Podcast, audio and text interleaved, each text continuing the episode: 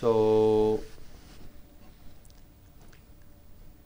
2,500 years ago, the Bodhisattva, the being who was to become the Buddha, was born in India, lived in this luxurious, regal palace of his father for 29 years, understood that this wasn't all that life had to offer, wandered off and took up the spiritual practices of his day, which involved tremendous asceticism, just living very simply, out in the open with very little clothing, very little food, very little companionship, and no social life at all, and was trying to beat his mind into submission. That was the understood path to liberation. And after 6 years of this very torturous ascetic practice, he was pretty emaciated and just about at the point of death. And he thought, geez, you know, whatever torturous practices anyone could ever undertake, and whatever pain is involved in any spiritual discipline, I have surely done that, and yet my mind is not free. So he said, maybe there's another way. And a memory came to his mind. And it was a memory of a time when he was a young boy.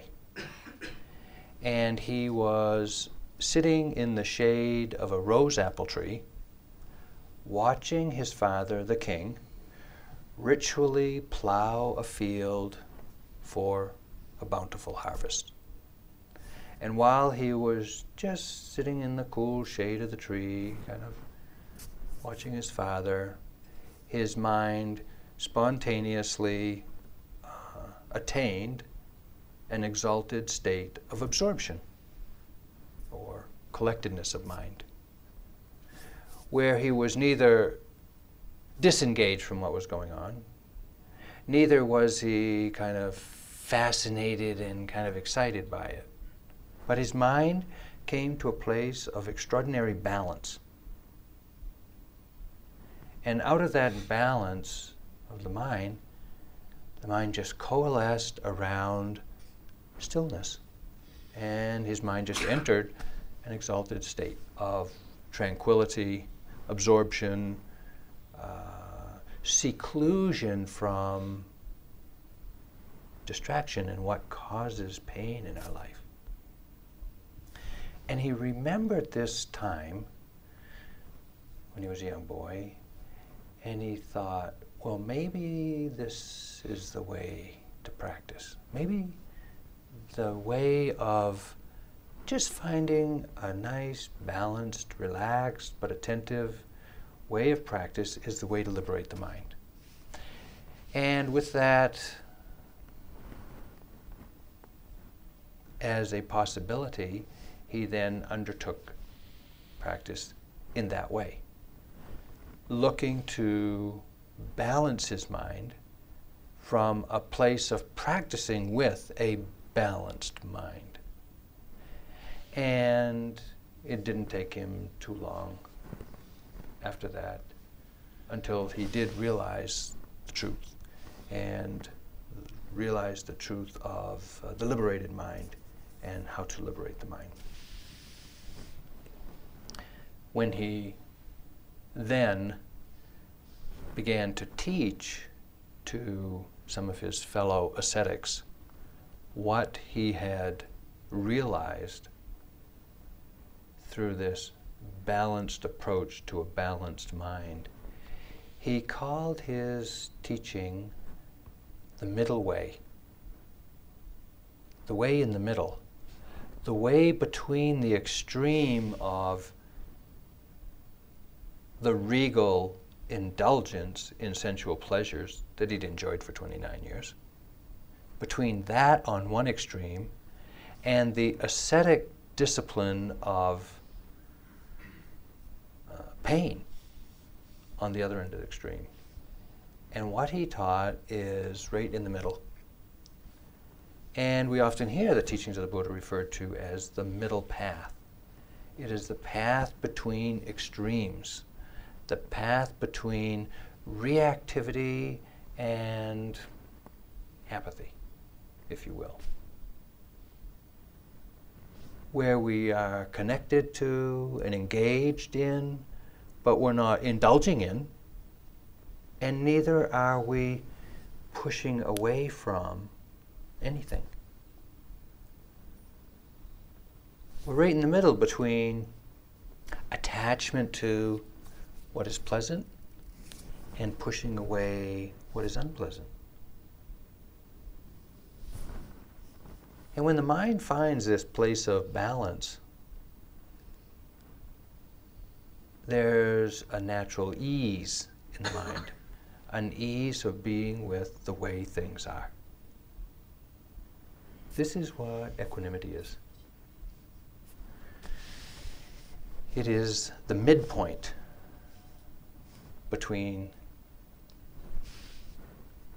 the extremes.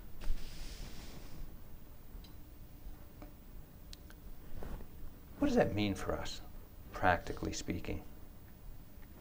Well, you know, we live in a time when the degradation of the Earth's environment is apparent, and it's well documented, and it has become a topic around which some of us feel a lot of anxiety and a lot of concern and a lot of, hopelessness. Because when you consider the magnitude of what's going on the face of the earth environmentally, sheesh, it's not difficult to feel overwhelmed. But that would be a reaction on one end of the extreme, one end of the spectrum. On the other hand, there are those among us who are environmental advocates, whether they belong to the monkey wrench gang or Earth First or whatever, and sometimes go to the other extreme where anything to stop any kind of industrial progress on the face of the earth is their tactic. Well, this is also an extreme. Or maybe we just feel overwhelmed and say, what the heck, what can I do about it? You know, it's like one person, there's 6 billion of us on the face of the earth. If I recycle my plastic bag, so what? I mean, let's face it. Okay, how do we handle that kind of information, staying engaged with, this is the way it is, this is the way it is on the face of the earth? How do we do that and find a way of responding with our wisdom, our awareness, our wisdom, our compassion, in a way that is neither feeling disempowered, cynical, or omnipotent? That's the challenge.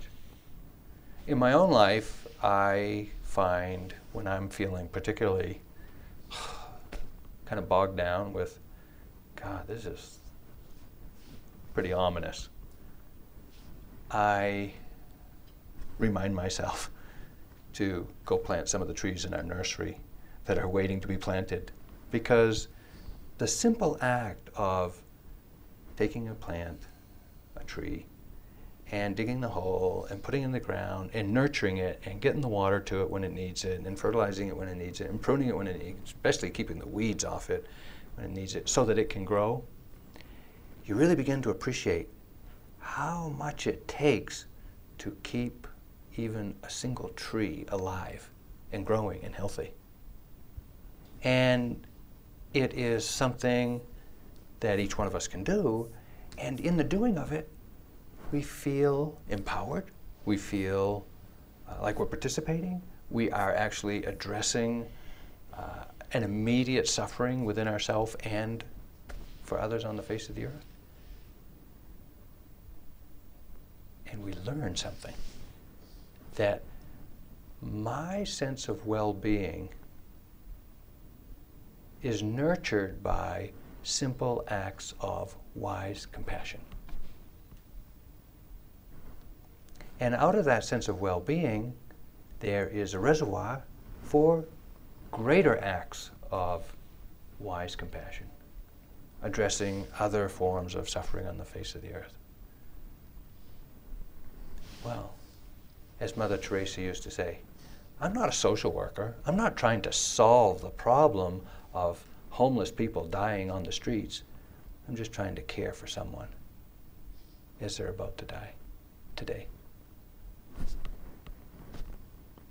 Problems exist, but each one of us can address them in our own very simple, very human, but very powerful way, if we have a mind that is in the middle, that's not feeling overwhelmed, not feeling reactive, not feeling cynical, but able to engage with and respond to the conditions of our life. This is the value. This is the benefit of having a balanced mind. But the middle path is not easy to find. We live in a society where the civic and political and religious discourse is shrill and polarizing. And it is often spoken of in terms of us versus them. And that is about as far away from a balanced, equanimous mind as you can get. And yet, that's what we hear, that's what we read, that's what we get coming at us through not just the mainstream media, but through our own gossip and our own, chit-chat and whatever it is, however we get information about the world and about others in it. And with that amount of conditioning, with that amount of this is what's allowed in our society, this is what's expected, this is what works, this is what's effective in our culture, in our society, we can't help but be deeply conditioned by that and being trained to do the same. Okay, so now we live in this shrill, polarized society and culture, and we're trying to develop a mind that is equanimous and responsive, somewhere in the middle. Good luck.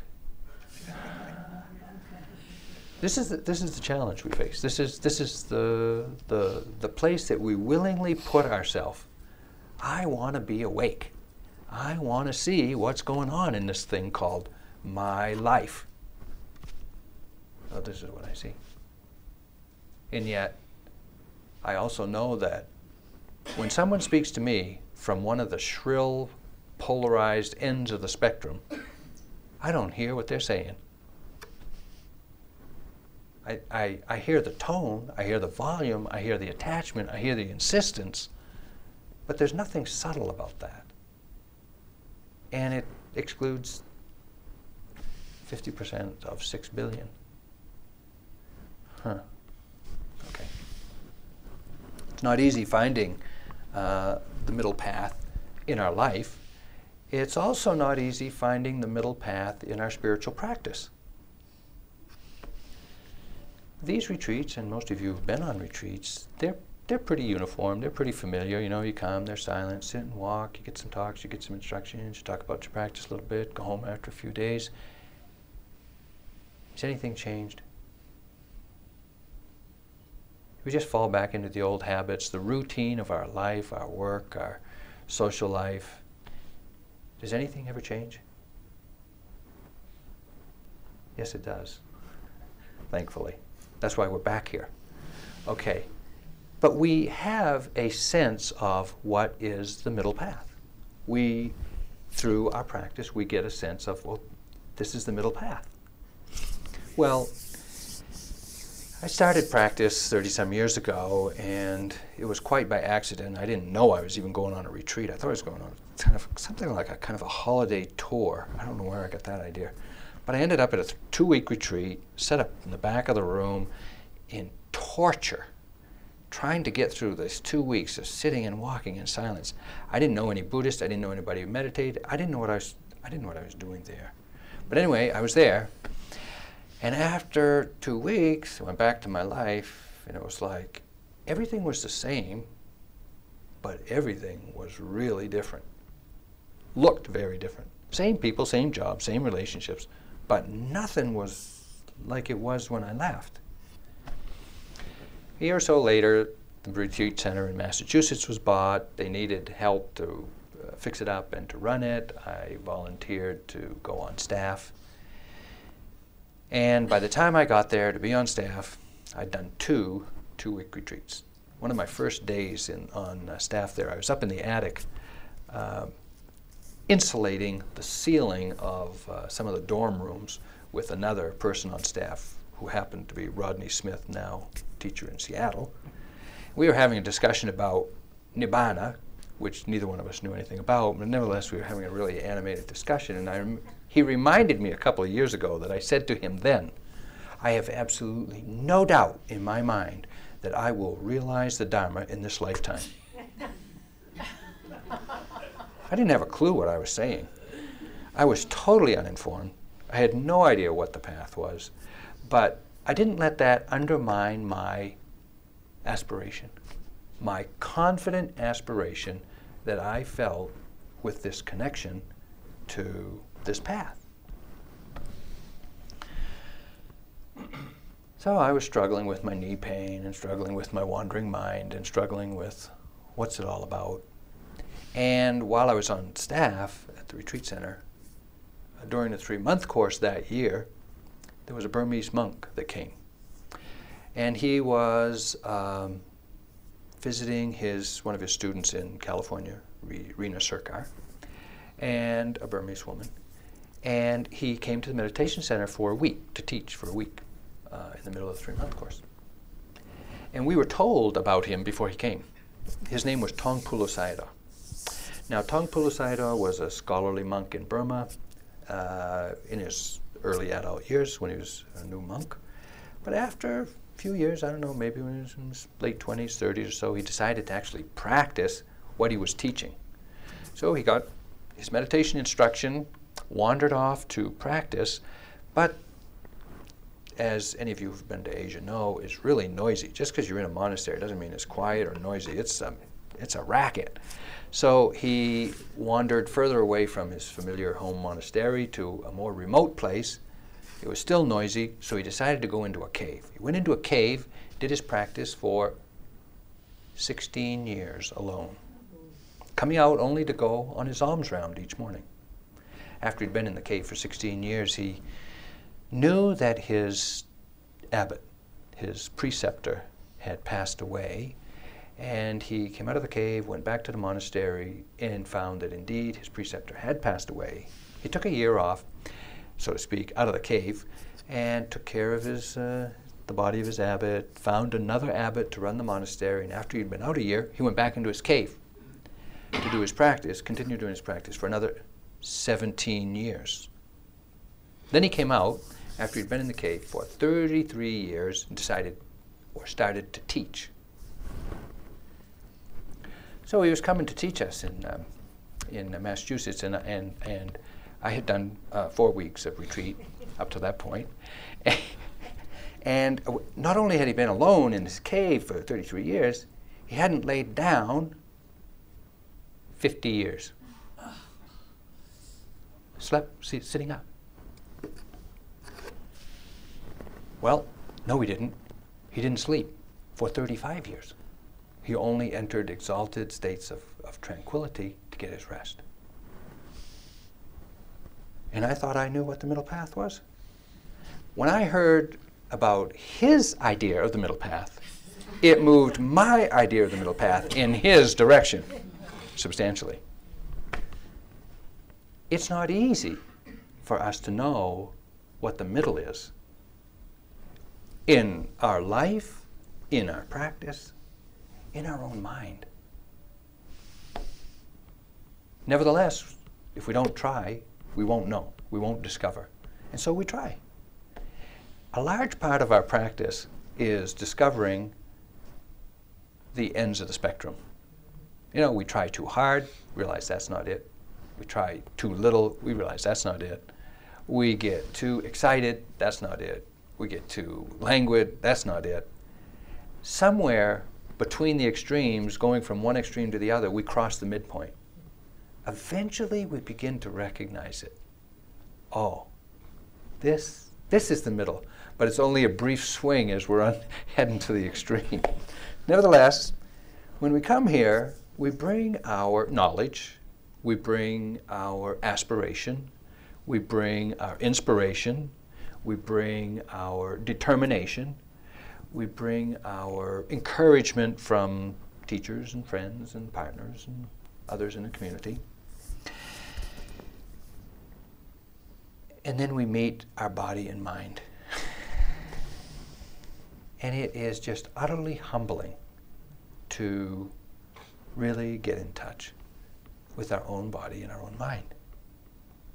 And it often doesn't look anything like our aspiration. If you can hold the two, if you can hold your aspiration and your immediate experience of this humbling, or I should say maybe humiliating, mind, and keep practicing, that's the middle path. Yes, this is the way it is. You know, let's face it, the mind is kind of all over the shop, and we have this aspiration to be free. And that's why we practice. And to the extent that we can not get caught in either one of those, not get so inflated and elated about the possibilities that we're ungrounded, and not get so stuck in the mud with, oh, my aching body and oh, my rambling mind, but kind of hold the two together, then we can practice. Then we can practice with a balance of energy and faith and stillness and understanding.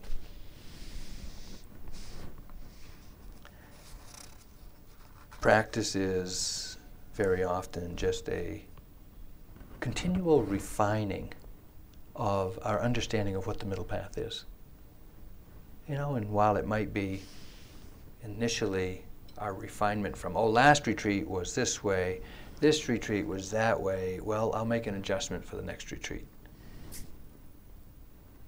Later it becomes, oh, this moment's a little too one way, the next moment's a little too the other way, and we really refine it. And the refinement and the evaluating, our ability to see the way it is gets more honest with awareness. It also gets more, it gets quicker. We're able to notice when we're off balance much quicker and make an adjustment to come back on track. You know the space shuttle?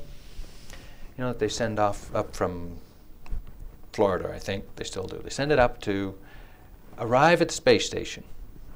So it takes off, and it's about 2 days or 3 days, whatever it is. And the onboard computers have the program of, go too many miles, take a left, go a few more, take a right, things like that. And eventually, they get to the space station, right? 98% of the time, the space shuttle is off course. 98% of the time, it's off course. Nevertheless, it still arrives at its destination. Why? Well, when they see that it's off course, they make an adjustment to correct the off courseness to bring it back on course. Of course, they overshoot. They realize, oh, off course again, make an adjustment. Our practice is just like that. So expect. If you want to have any expectations about your practice, expect that you're going to be off course 98% of the time. Nevertheless, you're still going to get there. But it's that 98% of the time when you're off course that's painful. Huh. Okay. What a way to start. So the Buddha taught this path of the middle, finding the middle between the extremes in our life, in our spiritual practice, in our relationships. What does it mean for us to find the middle path? You know, sometimes we Buddhists talk about the 10,000 joys and sorrows of life. And really we're talking about 8. We're talking about the 8 worldly vicissitudes that we all experience, pleasure and pain. We all experience pleasure. We all experience pain. Gain and loss. We all have experienced great abundance in our life, and we also have all experienced a tremendous loss, many losses. We all experience praise and blame, sometimes for the same act. Nevertheless, we all know the taste of praise, and we all know the pain of blame. There's also the fame and disrepute spectrum that, in our own way, within our own families, within our own careers, within our own communities, we move along the spectrum of recognition and oblivion, if you will. And that has its joys and sorrows. Where is the middle for us? We are all going to experience all of these for the rest of our life. How can we hold them when these polar ends of the spectrum come to us? Through no fault of our own, I might add. It's just the way things are. Even the Buddha, after his awakening and was teaching, you know, monks, nuns, kings, queens, and courtesans, and the whole spectrum of people in India at that time. Even he had to experience praise, tremendous amount of praise, and heaps of blame and condemnation from all kinds of people. One of the Rains retreat, when he was doing his secluded Rains retreat, he happened to pick a village that was experiencing a drought. And even though the Buddha was often treated very royally, just with lavish places to stay and food and accommodations, during this Rains retreat, he had to eat the equivalent of horse food for 3 months. And the other monk said, oh yeah, but hey, they don't have much food here, and it's not very good even to begin with. You know, we should go to another town. And the Buddha said, yeah, and you know, we'd find something there to complain about too. So we just kind of bear with it. We just bear with this condition and see if we can bring the mind into balance with these, this sense of not being treated very well. The Buddha also had headaches and backaches. Just because we get, you know, more balanced, more awakened, more wise, doesn't mean that we somehow leave the body. We don't have the body to deal with. We don't have other people to deal with. We don't have changing environmental conditions to deal with. We do. And the challenge is still to find this, this middle path. You know, life is a contact sport. We are contacting people, ideas, things, conditions, all the time, and especially our own mind, all the time, which is, and all of these conditions are pushing and pulling and trying their best to knock us off balance, we could say, if we look at it that way. The ordinary perspective of men and women in facing this onslaught of sensual contact with people, ideas, and our own mind, is to see it as a very adversarial sometimes, competitive at least, sometimes a hassle, tiring, and falling into often a us and them mentality, where we're trying to experience more pleasant, more fame, more renown, more gain, and try to avoid as much loss and blame and disrepute as we can, even when it's not possible to avoid. The Dharmic perspective, on the other hand, would say, you know what? Liberation is possible. Avoiding these conditions, not possible. Can I find a way to keep the mind free when facing any of these 8 worldly conditions? That's the challenge. Can liberation of the mind be the goal, with balance of mind being the strategy? That's our task. That's our practice. Don Juan taught Carlos Castaneda, 2 great spiritual teachers of the 20th century. He said that the ordinary person, the ordinary man or woman, views life's experiences as either blessings or curses. But the spiritual warrior sees life's experiences, all of life's experiences, as an opportunity for gaining power and knowledge. And rather than seeing our experience as, oh, this is good, this is bad, this is a blessing, this is a curse, to train our mind to see this is an opportunity to grow. This is an opportunity to come to know ourselves. This is an opportunity to disentangle the mind from its habitual conditioning of wanting, not wanting, reaching, pushing. And find that place in the middle. Find that place of balance. One of our colleagues, after many years of practice in the Zen tradition, was finally recognized by his master, his Zen master, teacher, to have something to offer to others, and invited him, or asked him, to lead one of the monthly sesshin, a little practice session, like a retreat like this. And so, feeling pretty exalted with that invitation, our friend went to the sesshin, and on opening night went in to give the opening talk. Nobody had showed up for the retreat.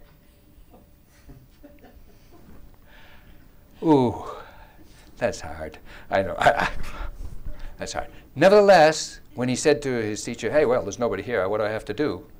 His teacher made him sit there and give that talk to the empty room as a way of putting into practice what he'd already learned. You know, that whatever you get excited about, don't get too excited. Whatever you get deflated about, don't get too depressed. Find that place in the middle that can hold both. They say, yeah, great, here's this invitation, this opportunity, and great, well, nobody showed up. Well, I can still give the talk. It's in here. It's in our heart. This is where the mind is free or not. It's not in how many people show up for your retreat. It's not in how exalted or inflated you feel with the praise that's heaped on you. It's how balanced the mind is in relation to whatever's going on. Whatever's going on in the body, whatever's going on in your mind, whatever's going on in your relationships, whatever's going on in your environment. Can we keep a balanced mind? And can we respond out of wisdom, out of compassion, rather than get caught in some habitual reaction that is just deeply conditioned reactivity? So as we move into our practice and we learn more how to practice, we'll be talking about the balanced mind, equanimity, striking a balance, finding that place between the extremes in many different ways. One way is, of course, just the living according to the precepts, living a balanced way of life with the sila, the precepts, as a way of keeping us from being too entangled. Here on retreat, pretty easy to do, but in our life, sometimes it's a challenge. Equanimity is also, yeah, please come in. Equanimity is also what's called a divine abiding.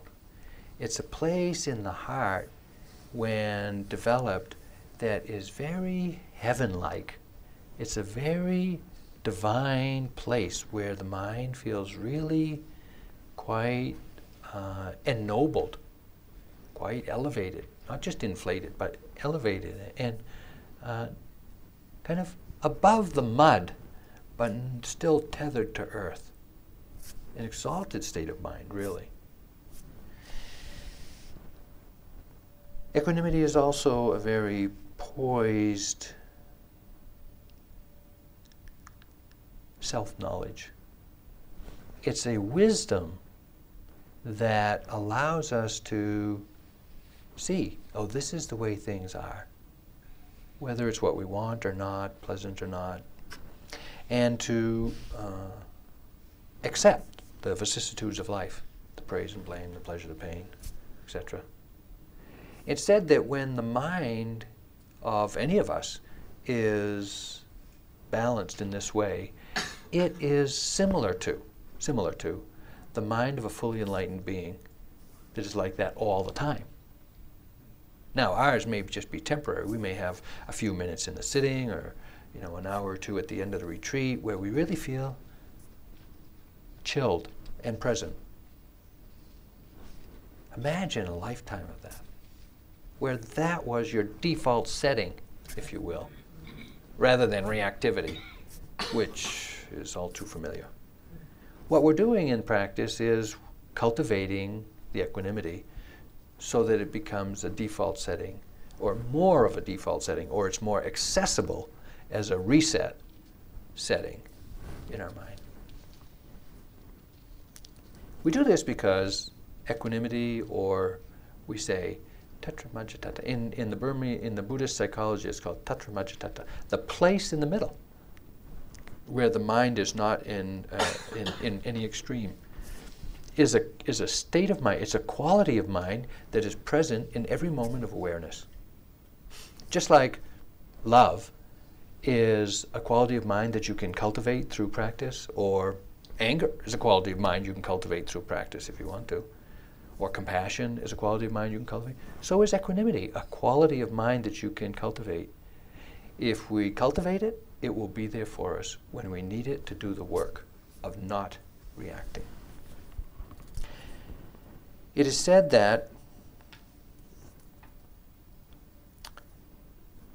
when we reflect on the law of karma, the law of cause and effect, the law of karma that kind of governs, doesn't control, but it governs the unfolding of events in our life, in the mind. When we reflect on the law of karma, it gives rise to equanimity in the mind. We've all done everything, a lot. We should expect everything, a lot. We shouldn't be surprised by anything, ever. Oh, that's the law of karma in brief. Oh, got it. Okay.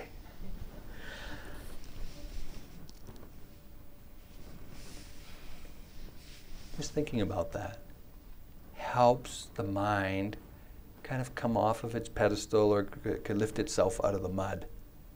You know what? Okay.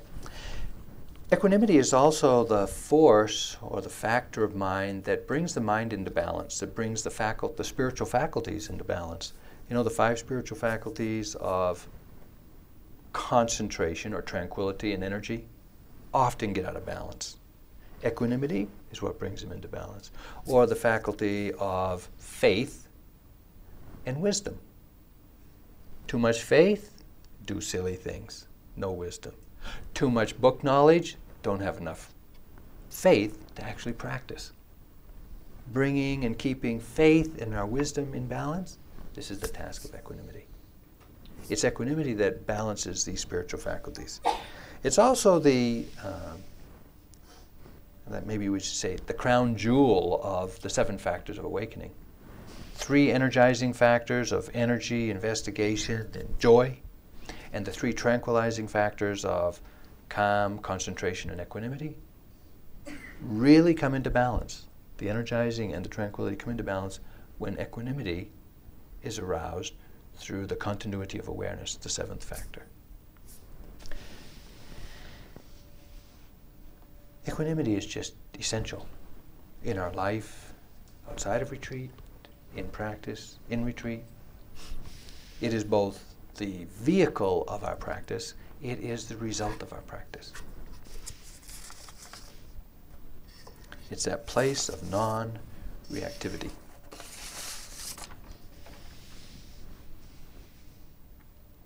Several years ago now, I used to say a couple years ago, because it was before, but now it's several. And I'm reminded because I was just at Cloud Mountain Retreat Center on the West Coast, just north of Portland.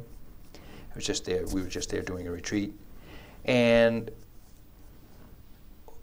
several years ago, we showed up for a 9-day retreat on Friday night.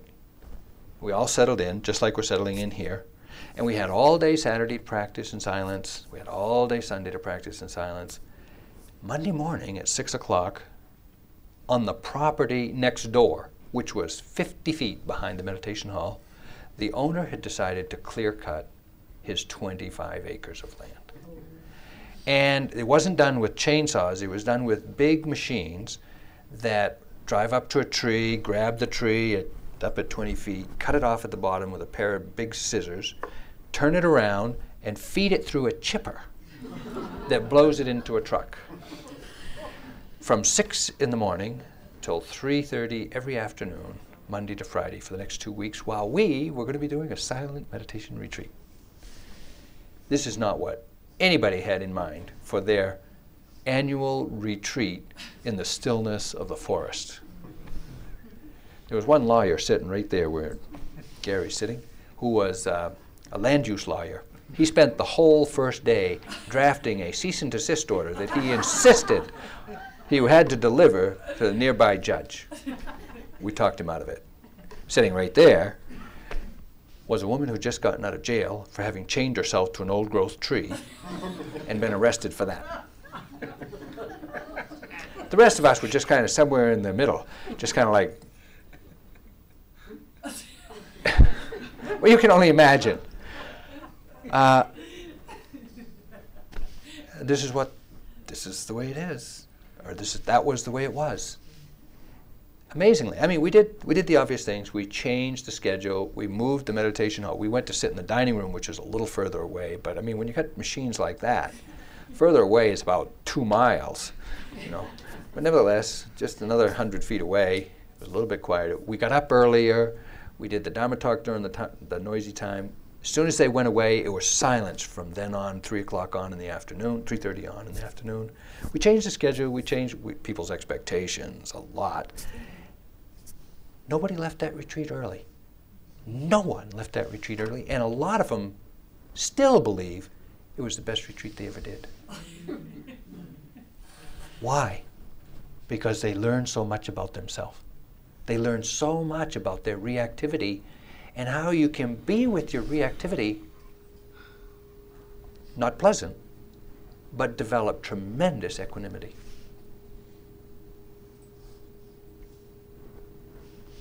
Huh.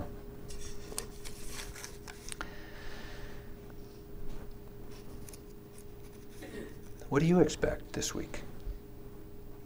What do you hope your practice will be like? What do you fear or hope to avoid in your practice this week? Expectations, anticipations, hopes, they're just a setup for reactivity. They're just a setup. If you hold on to them, you're sure to get caught, sure to react. And as you know, practice is about being open to and being willing to connect with whatever happens. Whatever this moment brings, pleasant or unpleasant, whether it fulfills your expectations or whether it fulfills your worst fear. It's an opportunity to grow in knowledge, in understanding, in strength of mind, in equanimity.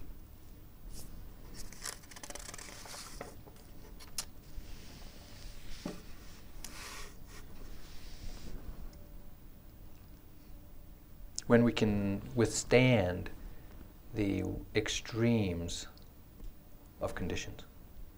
We develop a stamina, a resilience, a lightness of mind that is not jerked around, that is not overwhelmed by the extremes of condition. But we develop a steadiness of mind, a strength of mind, a resilience of mind that can endure what we come to know to always be passing, fleeting experiences. No matter how bad it is, no matter how good it is, it doesn't last very long.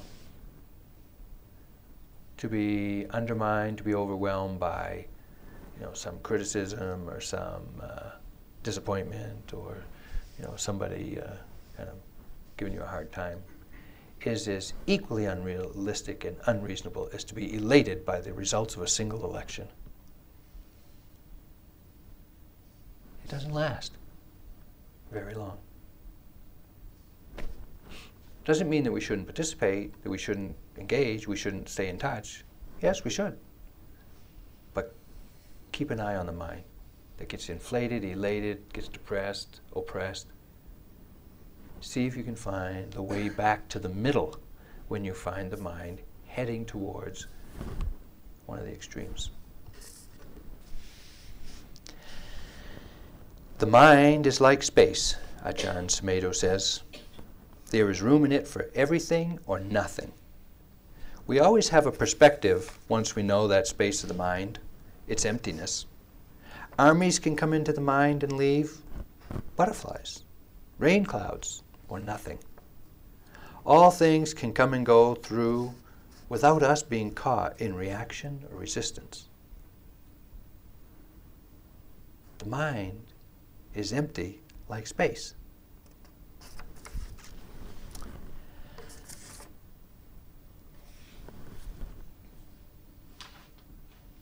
So let's just sit for a few moments and let these words quiet down. Thank you for listening.